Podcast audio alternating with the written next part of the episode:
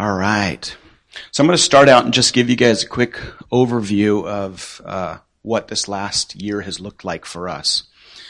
Um, we had originally planned on going on a missions trip to to Spain, and I believe that we had we had shared that with you in the spring. Um, but while we were planning for that, um, this opportunity to go to Nepal came up, and for those of you that don't know, that's that's actually where I grew up. I'm from Nepal, and so I, man, I really really wanted to go to Nepal, but I had already been, uh, I'd already committed to going to Spain. Anyways, the the trip to Spain ended up falling through. God kind of worked several things out and made it clear that that I was actually supposed to go to Nepal, um, which which was awesome for me. Um, I didn't get to go to the exact area that I grew up in. So I grew up up here. I guess green doesn't show up on that screen. Okay, I grew up in the northwest corner of of Nepal, kind of up by the Tibet border, and um, and so we ended up going down to the the south uh, or to the the northeast corner of of Nepal, um, but it's still the same language, still the same people. Um, and I just, it was, it was a really great trip. We did a lot of uh, discipleship training. So kind of teaching them how to spread the gospel uh, in their communities. Um, this was our, our group. Um, um I guess you, you guys don't know most of these. The guy all the way on the right hand side has an organization called Unusual Soldiers. Um, he goes into kind of dark areas of the world that are do a lot of covert mission type of stuff. And so he's actually the one that organized the trip, and uh, the rest of us went on it. Uh, the guy uh, second from the right is a is a businessman from California. Uh, he came up with some ideas. He's coming up with some ideas on how to uh, kind of improve the living quality um, in in Nepal. Um, if you ever wonder what people are like in other countries, uh, the guy third from the right is is what an uh, probably a tall Nepali looks like. Okay, so I'm I'm five seven, and he's what two three inches shorter than I am. Um, they're very small people. Um, uh, beside him is is Ryan in the blue uh, dark in the blue t-shirt. He's a young guy. Uh, he has he has been to Nepal several times. He just has a passion for Nepal, um, and it actually looks like they might be going back there in the spring.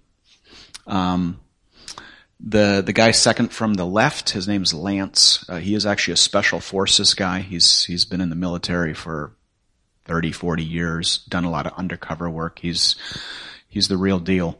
Um, but he he has done a bunch of work in Africa, and um, so he came along to kind of help with some of the things that we were working on there. Um, we did a lot of prayer time, just praying over the pastors, praying over the church leaders, encouraging them. Um, we were up, like I said, we were way up in the mountains, and this is kind of kind of what one of the very large villages look like. A lot of the villages we went to were very small. This is this is the biggest one that we went to. So there's a guy who has an awesome name. His name's Asher. Um, he's he uh, he's a school teacher. He he plays on the the church church band, um, but he's not he's not necessarily a he's not a pastor. He's not an elder. He's not a deacon. But he had a passion to to gather the churches in their area together to do a discipleship training. And the churches have been very divided in that area. And this guy mobilized 80 churches to each send at least one representative to this conference. So we have over a hundred leaders here that we, that we were meeting with. And, and I just, I want that to be an encouragement to you. You don't have to have a leadership position to make a difference. Uh, we did an eye clinic. Uh, here you can see Lance on the on the left. He's he's the guy that's uh, that's been doing work in Africa and stuff. He actually came up. He he brought this um, this idea to us. Um, we had a kit that we could make glasses. We could we could test people's eyesight, and they look. You can kind of see it looks kind of like a petri dish, and it has a knob on the side, and it, it goes up and down, and based on where it is on that scale, you can kind of tell what a person's uh, script is. So the higher the, you know, the higher up it is, the, the higher the script, the lower it is, the lower the script. And so you can, you can, you can adjust the script and they'll have something on the wall that they're reading. And based on where it gets the most clear, you can say, okay, this is, you know, this isn't your exact script, but this is pretty close. And then you can do that for both eyes. And then we had lenses that we could pop into frames. So pre pre-made lenses uh, with you know a variety of different prescriptions, and then we would just pop them into frames, and people would would would have a set of of glasses that were functional. Um, we did a prayer station with them where we would we would pray over them if they had any needs. Um, but uh, here's a, here's an elderly lady. Um, my guess would be probably upper 80s, early 90s, um, that uh, that couldn't even read the top line, like on you know the, those big big letters. She couldn't even read the top line, and by the time we got her glasses, she could read four layer four lines down. It was really really cool. Uh, the guy in the uh, red suede jacket there is actually the pastor of that area. It's he's he's had some. Uh, this is uh, Asher's pastor. Um, so um, we provided childcare. this was actually a lot of fun, just playing with the kids and hanging out with them as well. Um, Another thing that we did, and we this is several different villages. Uh, we went up to one village. I, I actually didn't add pictures, but uh, we went to re- the mo- the furthest village that had. Uh, well, we went to the, the end of the road where the road stopped, and then we walked further to the to the to the last church that we could get to, uh, bit, uh, short of the Tibet border, and um, uh, visited with the pastor up there. And and one of his friends had just just been shot for for being a Christian. And so we kind of encouraged him and, and, talked with him about, um, you know, how has your your friend being shot and killed? How has that affected your life and your ministry? And I mean, he obviously misses his friend, but he said nothing's changed. We're we're still going forward. Um, so we uh, we thought we were just going to go hang out with him, but he wanted to do a church service. so we did a, we did a, did a quick church service with him. They kind of called people from the community. And then we rushed down the hill to do another church service with another pastor. But, um, so this picture actually is in a, in a completely different area of Nepal. We kind of went up to the north, uh, central area uh, that was really devastated by the landslides. Um, I don't know if you guys know any of the history of Nepal. Uh, there were some some massive earthquakes. Uh, so the the China, the the Indian continent is going under the Chinese continent. The plates are moving, and so Nepal is getting higher. It, it gets two inches higher every year. Um, causes a lot of earthquakes, and there were some massive, massive earthquakes just a few years ago that just leveled the country. And um, anyways, we went up into that that area to to work with people. Um, it's very remote, and so they do have a central church that people will often come come into, but there are some people that are that are homebound or they're just too far away to make it. And so what we did is we went to their houses and did church with them in their house. And so we would take a guitar player and we would share a message and, and, and, that kind of a thing. And so this is, this is one of the houses. This is one of the nicer houses actually that, that we went to, to, to go do a church service in. This was probably the highlight of, of my trip.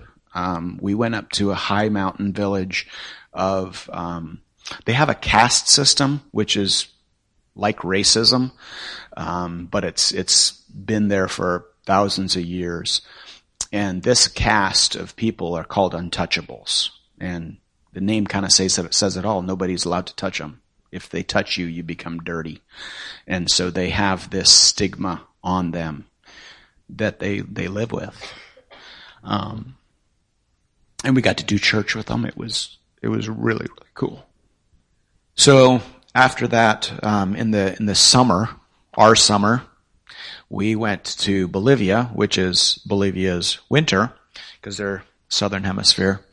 Uh, Amy Amy was able to go with me on this trip, and I, I don't know if you ever wonder like what do people eat in other countries. And I, I have lots of pictures, but I just pulled one out, and I don't know I don't don't know if you can really see, but there's a little bit of hominy there. There's a, a potato, a wedge of lemon. And then there are whole crabs, like this size, you know, little crabs about the size of your thumb, thumb, thumbnail. And there are little fish just fried whole. That was, that was one of the meals that, that we got to eat. It's kind of interesting. Special meals, yeah. The uh, the thing with Bolivia is they they like meat, and so almost all of their meals is like steak and chicken and stuff, which is really good the first two days. But when you go visiting people and you get the same meal over, and I think there was seven meals we had in a row that were absolutely identical. Like every part of the meal was identical. Seven meals in a row and it just, I mean, it's it's good food, and they're they're being hospitable, but uh, it's challenging sometimes. uh, if you ever wonder how we get around, this is so this is just the back end of the taxi. That's the back seat with five people in it. Okay, so just picture the same thing in the front of the taxi. Okay. Um, if you ever wonder what the church services are like, so this is, uh, you see kind of, this is a big church actually. So, so most of the churches are not going to be like this, but this is one of the big churches. They have a band up front, but then they have, they have, um, dancing girls has a connotation in English that I'm not trying to put across, but the, uh, uh, worship leaders, worship, dancing worship leaders, they'll have banners and they'll have tambourines and they will, um, they'll dance to the music and kind of lead lead the worship. I mean, the Bible talks about David dancing in front of the ark, and, and you kind of picture that kind of a thing. Uh, it, yeah, a lot of it's choreographed. I mean, they're not just making it up on the spot. They practice. Each song has a specific dance that goes with it, and, and things like that. Um, but here too, we met with with pastors, and this was actually another another instance where a really young pastor um, got um, think it was four or five different churches of other denominations to start meeting together and started an accountability group and a prayer group. And, and so we were able to meet with them and encourage them and kind of lift him up, um, so that, so that he could have more, uh, leadership in that area. Um, yeah, that's that's one of the places that we'd like to go back to and do do pastors and wives conferences, um, which is kind of what we in Bolivia. That's been our primary focus is meeting with pastors and wives and and encouraging their relationships and strengthening their their churches. Um, in Santa Cruz, um, which is kind of the the biggest city. It's not the capital, but it's the biggest city. Um, we met with the uh, the pastors of um, I'm not sure what the denomination is, but the all, all of these guys are um, almost all of these guys are are one denomination. But uh, the organization that we're a part of is a non-denominational organization, so we we work with whoever invites us. Um, but in this particular case, it was. But these guys are um, very educated uh, pastors, um, but even even they need help. Um, I mean, that's that's kind of the thing. Um, that that's just inherent as we we expect missionaries, we expect pastors to kind of have things together, um, but they're human, and and so they need help too. Um, we would hang out with this is we thought we were just going to go over and have lunch with this pastor that invited us over, and it turned into this whole day long adventure where we were out of control the whole time because we didn't know what was going on and we had lunch and then we hung out and we did this and we did that and uh, it was it was actually it was a really cool day um, but it wasn't on our schedule which is a lot of our trips. We kind of say, this is what we're probably going to do, but then we just see how God leads.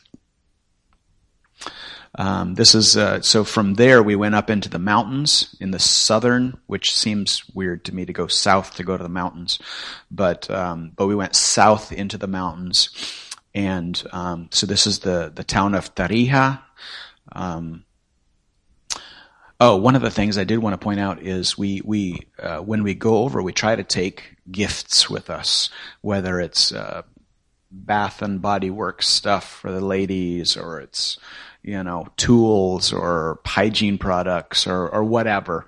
We try to take stuff with us and then, and then give gifts to them. Um, just as a, as a bridge building, as a reminder that they're loved, as a, as a, you know, just kind of a thank you for having us. Um, so you'll see here, Amy's wearing a poncho. It's, it's cool. This is actually down in, in Santa Cruz, so it's relatively warm. And she's wearing a winter coat here.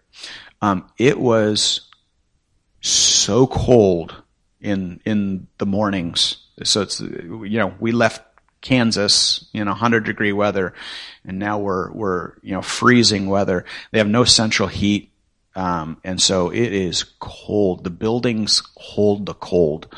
Um, pardon? Yeah, everything's concrete, and so in the mornings we're bundled up in coats and we have layer after layer. I, I wore long johns. I actually took my hunting stuff with me, so I, I was actually fine. But uh, but the rest of our team uh, didn't didn't layer quite so much. Um, but so because the buildings were so cold, we actually met outside um, in in the sunlight. So um, so we had our, our stuff outside, but you'll see even outside people have coats and stocking caps and stuff on.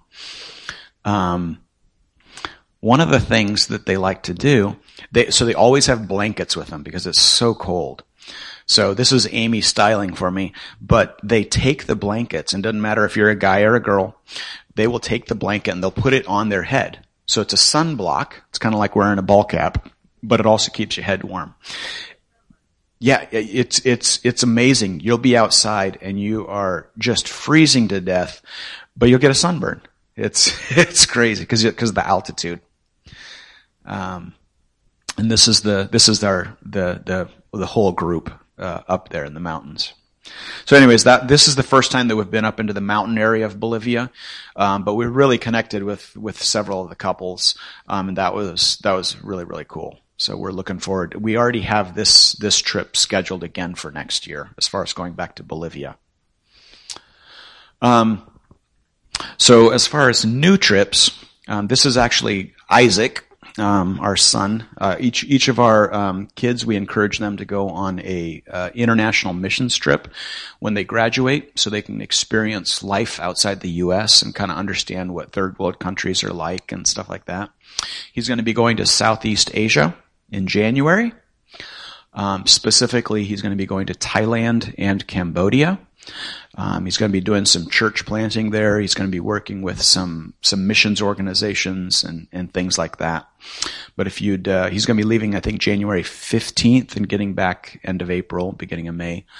Um, you guys, uh, if you could keep him in your your prayers, and if you if you want to support him, I think we've got a um, a newsletter that we'll we'll leave here, and we can send send you a send you a email copy as well if you guys want. But uh, but we'd love love your prayers and and support if you choose. Um, if you guys have more questions about any of our trips or what we're doing, uh, feel free to ask us after the service. Um, but today, I felt led to talk about Thanksgiving because it's Thanksgiving time, right? But let's pray real quick. Lord, we just thank you for the opportunities that you give us to be your hands and feet in every situation that we face. Thank you that you love us. Thank you that you use us. Thank you that you are with us. And I just pray that you be with us this morning as we as we talk about being thankful and we we try to apply it to our lives, that you would um, speak through me, uh, but more importantly, that you would uh, let each person that's here hear your voice and what you are speaking to them. In Jesus' name. So the the topic line of this uh, this message has actually changed several times, but um, I kind of I settled on the spiritual foundation of Thanksgiving because if you get the foundation right, then the building will be correct. But if the foundation is wrong, it doesn't matter how nice the building is; it's not going to be secure. So today I want to focus on the foundation and then I'll let you guys build the house on it that you want to. Um, I do want to say that the messages that I share are things that I'm dealing with or I have dealt with. So I'm not, I'm not trying to say I have it together. I don't. Um, I, I actually, I went through this this last week where I was trying to be thankful you know, because of my circumstances, I didn't feel that way, but I had to, I had to, to, to get myself to that point. And so this is, this is kind of a process that, that I'm working on. And so I'm just sharing that with you. So we say happy Thanksgiving this time of year, you know, probably from the beginning, beginning of November on, you know, what are you doing for Thanksgiving? What are your Thanksgiving plans? How was Thanksgiving? Right? We, we, we use this terminology a lot in our conversations. So, so let's just break it down, right? Happy is, is being in a good state of mind, right? You're, you're happy, you're entertained, you're, you're feeling joyful, right? Thankful is being grateful and thanksgiving is sharing about your gratefulness. Okay? So put, put those together, right? Is you're being in a good state of mind because you are grateful. That's, that's what it actually means. But when we say happy Thanksgiving, a lot of times, even though that's the definition, what we're actually meaning when we say that is happy happiness. I hope that you have a really good weekend. I hope that all your family gets along well. I hope that you don't have any travel problems. I hope that you have plenty of food and you like the food that you're going to be eating. Right? That's that's what we actually mean when we say Happy Thanksgiving. Um, and and I think a lot of times we don't realize that. I, I don't realize that. You know, I'm, I'm just saying, hey, hope you have a great weekend this Thanksgiving.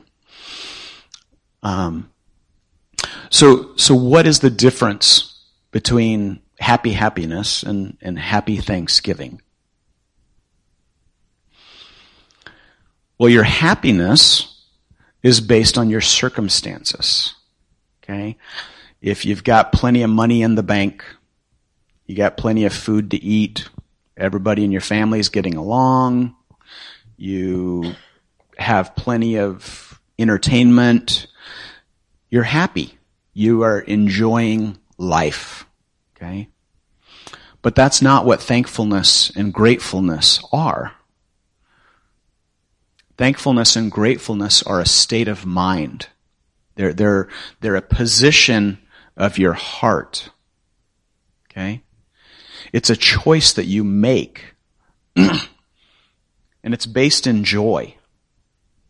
You have to choose joy. Okay? You also have to choose contentment. You have to choose trust. You have to choose peace. All of these things kind of tie back into thankfulness. I think of people like Joni Eareckson Tada, um, who who dove into water and hit her head, and she's paralyzed from her neck down. Right? She's a great artist. She has lots of inspirational uh, stuff that's out, that's out there. Uh, Nick uh, Vujicic, however you pronounce his name, uh, he was born with no arms, no legs. Absolutely phenomenal speaker, highly encouraging. I mean, I look at their lives and I'm like. I've got it made. I mean, seriously? Can you imagine being in their position? So how is it that they can choose to be thankful? They can choose to be happy when their circumstances are horrible compared to ours, right? So if we have the choice to choose thankfulness, why don't we do it?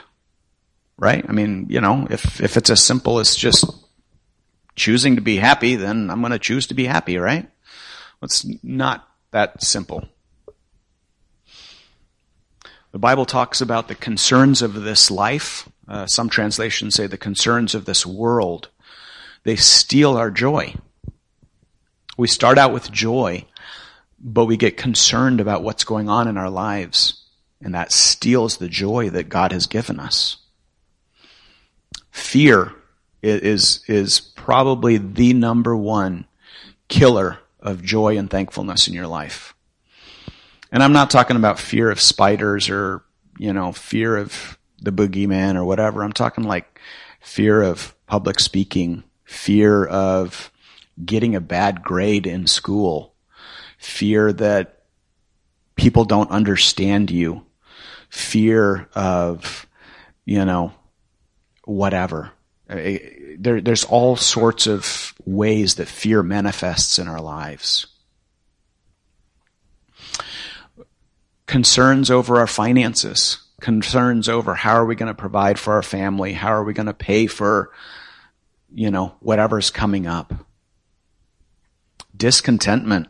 How often do you find yourself wishing that you had a better phone, the newest watch, uh, you know, a better computer, a nicer car, uh, you know, a bigger bed, uh, nicer house. I mean, just we do, right? I mean, and so these are things that are first world problems.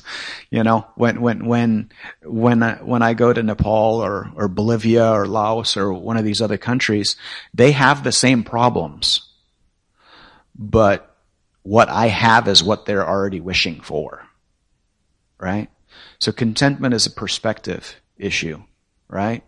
You're happy with what you already have, not looking for something you don't have. Entertainment and happiness is huge in the West, right?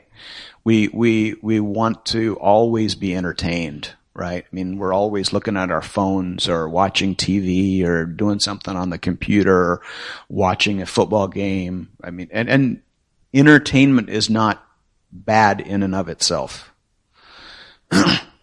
But if you are only happy when you're in, entertained, then what that means is that you're just re- trying to escape from your reality, right? You're using your phone or or the the football game or whatever it is to escape from the stuff in your life that's making you uncomfortable. And this list could go on and on and on and on and on. So what is what's the common denominator? in all of this. The common denominator is that we want to be in control. We want to choose how our life turns out. We read the story of Adam and Eve in the beginning, and, and we read that they had a choice to, to eat or not eat from one tree. They could do anything they wanted to, just don't eat from this one tree. Okay? It's the tree of the knowledge of good and evil. Well, the thing with Hebrew is that the word knowledge involves action as well. Okay? So, when they had the choice to eat of this fruit and gain the knowledge of good and evil, the action that came with that was the choice to determine what was good and evil. Okay? So what Adam and Eve were actually doing was they wanted, they didn't want God to tell them what right and wrong was. They wanted to decide what right and wrong was. Do do you see that going on in our society at all? You know, instead of taking God's word for what's right and wrong, people think that they can decide for themselves what's right and wrong. That's, that's inherent in our nature. We think that we know better than other people.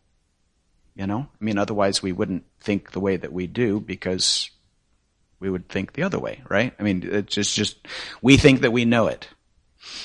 Um, they didn't want to be submissive. They didn't want God to have control over them. And that's the way we are too. We, we, we do not like people telling us what to do. Whether it's your parents, whether it's your boss, whether it's the government, you don't want people telling you what to do. You want to be free and independent. I mean, that's what America's founded on, right? We were founded on rebellion. And, and that's all the way through our, through, through everything that we believe as Americans. It really boils down to pride and self-centeredness. We want to make sure that we are the ones that call the shots. So the story of the Bible is pretty simple. God is continually calling out to people and saying, come back to me. Will you wait for me? Will you trust me? Will you allow me to change you? Will you allow me to lead you? Will you allow me to show you a better way? And the, the high points in the stories are when, when God finds somebody that's willing to submit themselves. You know, Joseph or David or, you know, all of these, these high points, you know, a prophet will, will step forward and do what needs to be done. But there's story after story after story where people choose not to. They fall away. Because it takes effort. It takes intentionality to do this. And that's not our default. Our default is to coast. Okay? The gospel story then is when God comes down himself, he comes to earth, and instead of telling us what to do, he says, hey, look, this is how to do it. Let me show you how to do it. Because it's easier to follow something that's shown to you than something that's told to you, right? So the Bible story then changes from, hey, do this, to follow my example. And we get a bonus, right? And the bonus is that God gives the Holy Spirit to us to live in us to continually remind us of the example that Jesus showed us. Okay? For those of you that play computer games, it's the cheat code, right? We, we, we have the answers to the test always at hand. You just have to access it. You have to choose it, right? In 1 Corinthians 12 through 14, it talks about the gifts that, that the Spirit has given us. Okay, it talks about how we're all part of one body. And so, so God has given us spiritual gifts that are designed for strengthening one another, for, for lifting one another up. Okay? And in the center of that is chapter 13. And we always hear this when it comes to, comes to weddings. Because it talks about love, right? The context of that chapter, though, is spiritual gifts and how to strengthen the church. That's what the context of that chapter is. At the end of 12, it says, you know, he's, he's talking about all of these spiritual gifts and how they're designed for strengthening us. And he says, even though these are great, I'm going to show you a more excellent way. I'm going to show you something that's even better than these gifts that I've given you. Okay? And so that's where chapter 13 comes in. You know, I'm sure you guys all know this. Even, you know, if I speak in the tongues of men and of angels, but I do not have love, I'm only a resounding gong and a clanging cymbal. If I have the gift of prophecy and I can fathom all mysteries and knowledge, and I have faith to move mountains. I mean, you guys know this. You've heard it at every single wedding you've been to, right? The key ingredient here is, is the fact that love needs to motivate what you are doing. Okay? At the end of uh, chapter 13, and it says, And now these three things remain faith, hope, and love. So if you take away all of the other things and you boil it down to three things, these things are probably pretty important. So faith, the, the definition that we get from the Bible itself is that it's the assurance of things hoped for and the conviction of things not seen. What does that mean in everyday language? it means that we can have complete confidence in God. We have complete confidence that He has a good plan for us. Complete confidence that He's going to work things out in our lives. It's, it's this aspect of trust in God. Okay, hope overlaps with that a little bit, right? Hope is a feeling of expectation and a desire for certain things to happen. I wish things were this way. You know, I can't wait till heaven happens. I can't wait till Christ comes back, right? We're hoping for the healing of the broken world that we live in. Once again, this is kind of a feeling of trust. We're trusting that this is going to happen. It's, it's okay to go through these hard times because I have a hope that things are going to be better on the other side. So we got both of those pretty good. The problem is the word love doesn't mean the same in English as it does in the Bible. Okay? I love my wife. I love my kids. I love my dog. I love my truck. I love my pizza. I love eating hamburgers, right? French fries and ketchup are great too. We use the word love to mean so many different things, but that's not what it means in the Bible. Okay? None of those things is actually what it means in the Bible. Okay? The, the dictionary defines love as an intense feeling of deep affection, a great interest and pleasure in something. Okay? I can say that about my wife. I can say that about my pizza. So it's not a good definition when we're talking about biblical love. The Bible uses the word agape, and I'm sure you guys know this, but it's, it's a self-giving love. It's, it's, it's a godly love. It's, it's a love that you can't have unless you have a relationship with God. If you are trying to love somebody and you don't have a relationship with God, you don't have agape. Okay? You have to be a Christian to have agape. Okay? It's not something that's natural. You can't decide to love somebody in an agape way. You can't choose it. Right? It's something that's completely supernatural. Romans tells us that God showed his agape for us in that while we were still sinners, Christ died for us. Okay?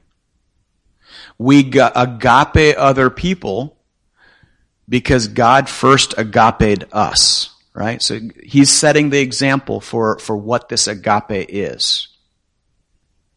So when we come to Thanksgiving time and we're looking at faith, hope, and love working in our lives, we need to be thankful because we're looking forward.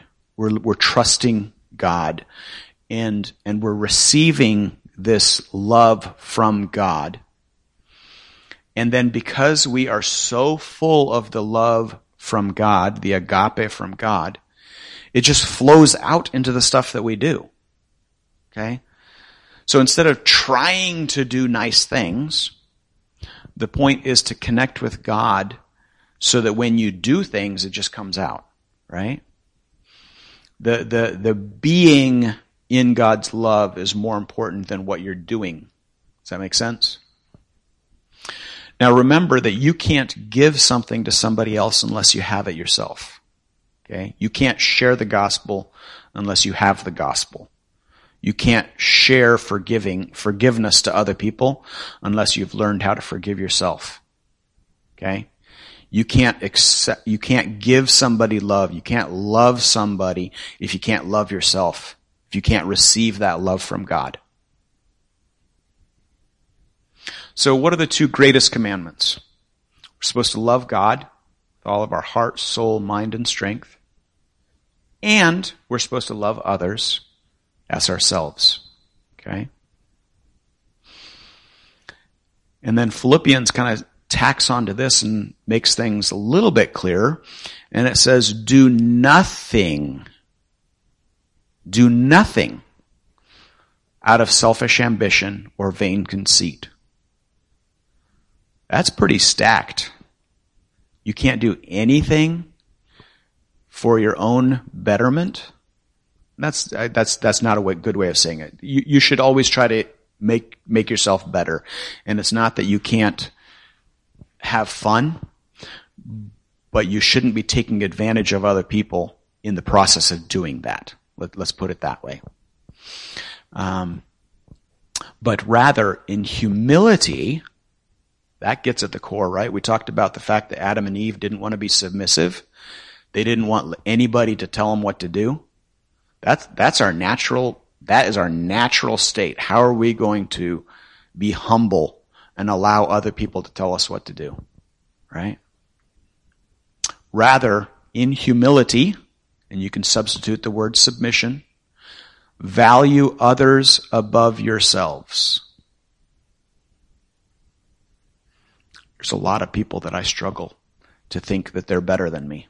And, and being honest, right? I need to be humble. I need to recognize that they are a child of God. I am no better than they are. Okay? I might have made better decisions in my life than they have, but that does not change my value. Okay? Your value is based on the price that was paid to buy you. Okay?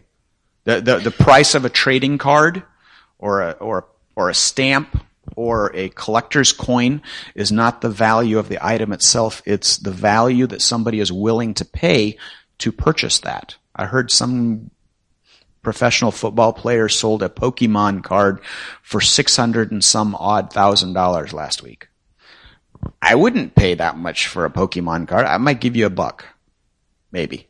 Okay? So to me, the value is one dollar. But to whoever he sold that Pokemon card to, it was worth over $600,000. So the value is determined by who purchases the item. God paid the highest price possible to buy you. Your price is unmeasurable. Now, what you do with your life affects the consequences in your life. But your value does not change based on the decisions you make. Just wanted to, I felt like I needed to clear that up. So, rather in humility, value others above yourselves, not looking to your own interests, but each of you should look to the interests of others. So when we have agape in our lives, we put God first, we put others second, and we put ourselves third. So if you just look at, look at the choices you've made this last week, heck, the choices that you've made this morning, were the choices in this order, or were they in a different order? Okay. There's a lot of times I look at my life and I'm like, I'm out of order. You know, I'm putting myself too high on this list. You know, I might have God first and myself second, but that's still out of order. Right? But the truth is that we don't really want to let the Holy Spirit fill us and change us. You know? It's really nice thought we really like the idea of the Holy Spirit filling us. The problem is that when He fills us, we have to give up control. Because you cannot be in control of your life and be full of the Holy Spirit. Those are mutually exclusive statements. Okay, the fact that you are full of the Holy Spirit means you are not in control. You have given up control. Because any place in your life that you have chosen to keep control of means the Holy Spirit is not filling that part of your life. So each heart, each one of our hearts, has a throne in it, and it has a cross in it. So think of your, your heart like a big room. On one side there's a big throne, and on the other side there's a cross. Okay? In an ideal situation, you will put yourself on the cross and you'll put God on the throne. But more often than not, we put God back on the cross and we put ourselves on the throne. Okay? It's just kind of a, a visual way of, of looking at your life every morning or, or whenever you feel like things are out of whack and you say, okay, who's on the throne and who's on the cross? Okay? We're supposed to take up our cross daily and die to ourselves. We're supposed to submit ourselves to God's will every day. So this is just kind of a helpful tool to, to just kind of think, okay, who's on the cross? Who's on the throne? The spiritual foundation of thanksgiving is in keeping God on the throne.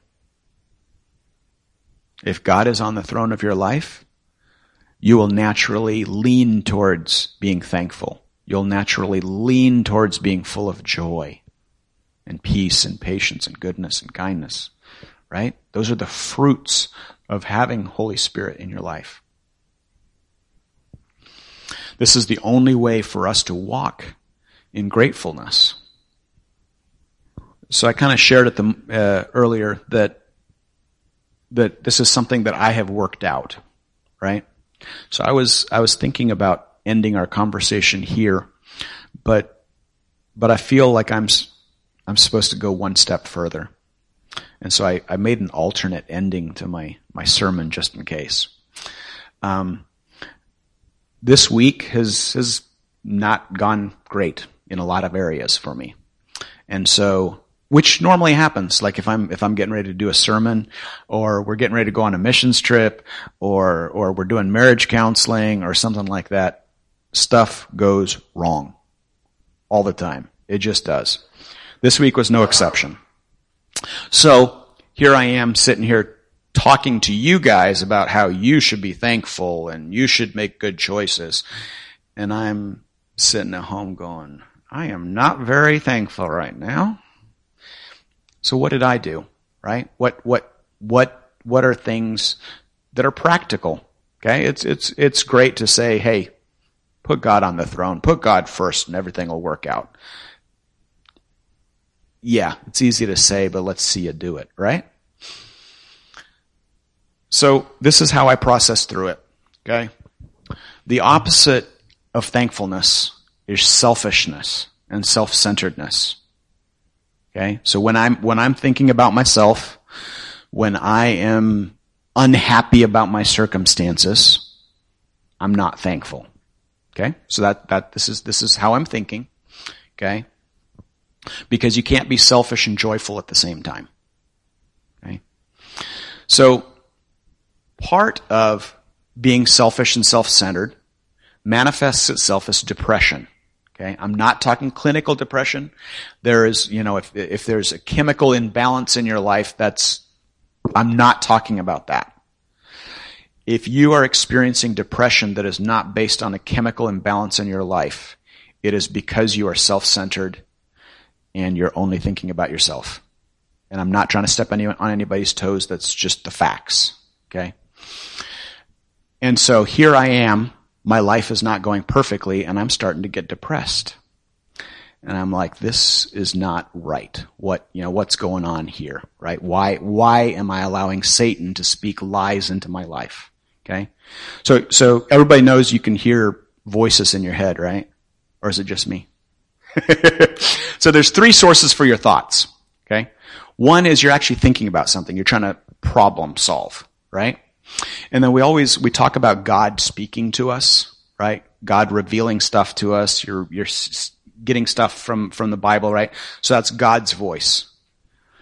But you can also hear Satan telling you stuff. If you get a thought in your mind that you're like, whoa, where did that come from?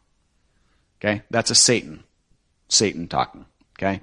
So there are times especially when you're self-centered and, and you're getting selfish, that Satan speaks into your mind and he tries to make you think lies because he speaks lies. That's his native language, right? So you have to, you know, and so this is where we see a lot of suicides during the holidays. People get depressed because their, their lives are not working out the way they want, right? They're, they're depressed because their circumstances aren't, aren't good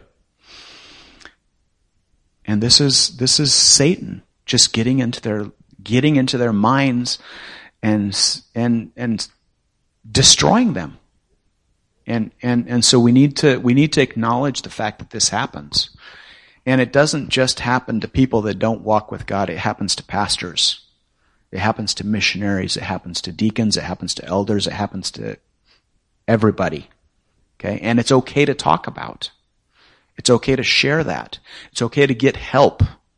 Okay. Because a lot of these things we can't get out of by ourselves. Okay. If you broke your arm, you would go to a doctor. If you didn't know a certain topic, you would go to a teacher. Right? If you um, don't understand something spiritually, you'd go to your pastor. Why is it that when we talk about emotions, all of a sudden, oh, can't talk to anybody about that? Right? Those are the four areas of our life. Physical, mental, spiritual, emotional. Why can we not talk about the emotional? Right? I just encourage you, don't, don't let that, you know, if, if you are going through something emotionally, make sure you find somebody to talk to. So there's a thing called confirmation bias. Okay? There's, there's a huge area of study on this. Basically, confirmation bias bo- boils down to we see what we're looking for. Okay? So if th- there's there's a lot of TV shows about this, right? There there's a there's a, a, murder scene and the cops come up and all of the evidence is pointing towards this one guy did it, right? Well, because they already assumed that that guy did it, they're not looking for all the other evidence. And then, you know, two hours later, you figure out that all of that was actually just wrong and it was actually this other guy that did it, right? Okay, the same thing happens if you are looking for negative things, you will find negative things. But if you are looking for positive things, you will find positive things. Because that's what you're already looking for. So if you assume that somebody is well intentioned and they do something that doesn't feel quite right, you make an excuse like, oh, it was because they didn't understand me right. But if you think that they already have it out to get you and they do something that ticks you off, you're like, well, that's just because they're, you know, a horrible person. Right? This is confirmation bias. Okay. We look up, th- we look for things to back up our beliefs, and therefore we only see those things that back up what we already believe. And so we're caught in a cycle. So, I'm caught in this downward spiral, right? Things aren't going quite the way I wanted, and, and so I'm getting negative and stuff like that. I, I intentionally started looking for silver linings. Okay?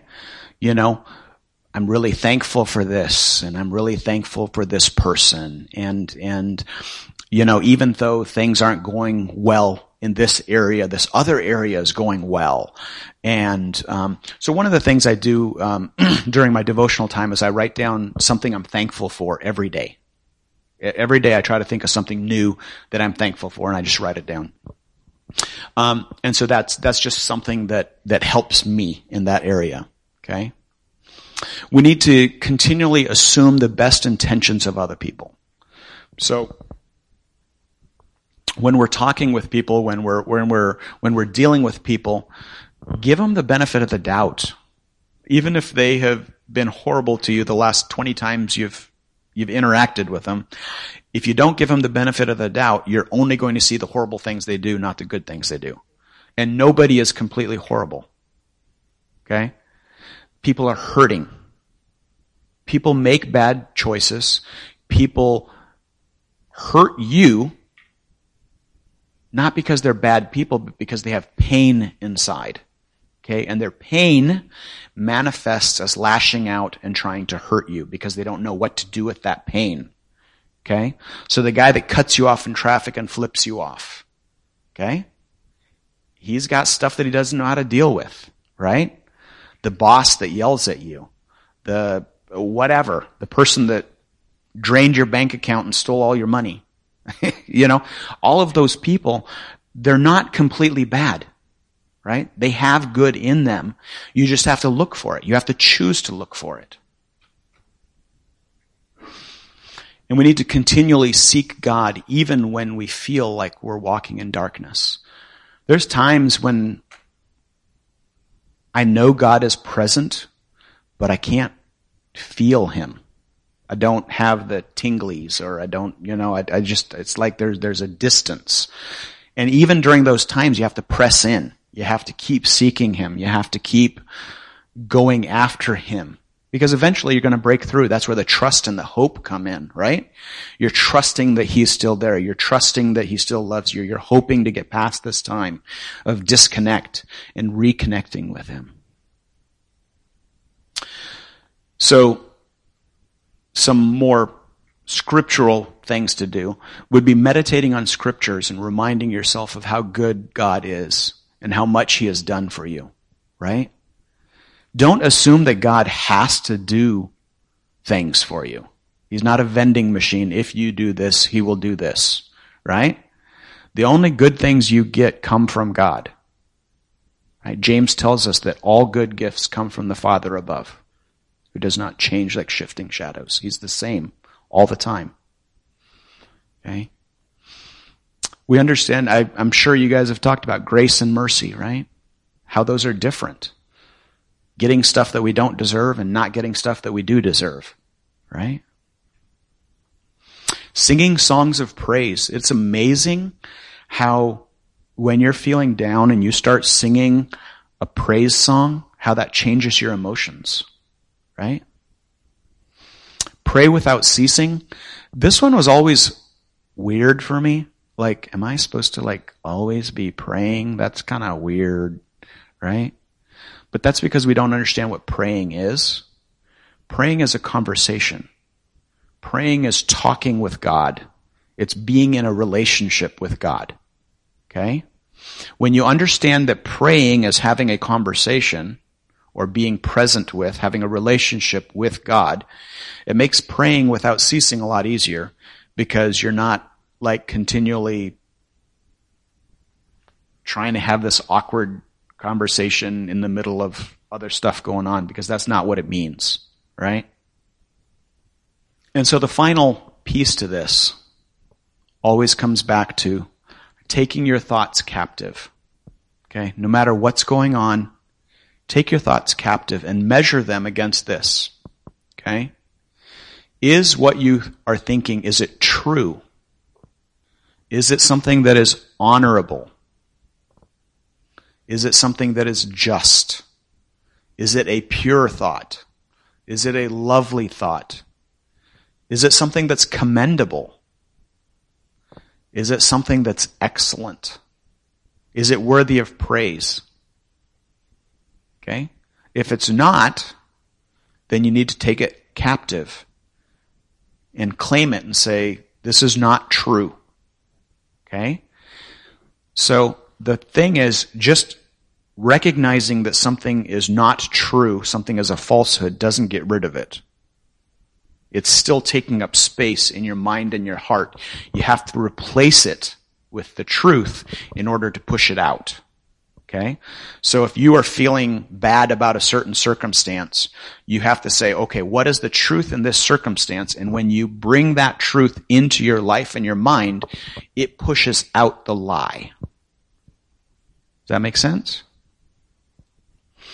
And so these are the steps that I went through this last week to kind of get myself out of the funk. I, I, was I was I was pretty deep for for a couple of days, um, and I kind of went through these steps. I kind of remembered scripture that was that was encouraging. Re- remembered truth, right? I, I, listened to praise music. I, I, I, was singing praise music. I was talking with God off and on, right? And then I was looking at each of the things I was thinking about, and I was I was I was weighing it to see whether it was true or not. And when you do these things, it changes your attitude on, on life. And because it changes your attitudes on life, you can be full of the fruit of the Spirit. And that joy and love and peace and patience comes out. And it changes what you do with other people from, hey, I hope you have a good day. I hope you have a good weekend to, I am really grateful and I hope that you can be grateful and thankful as well.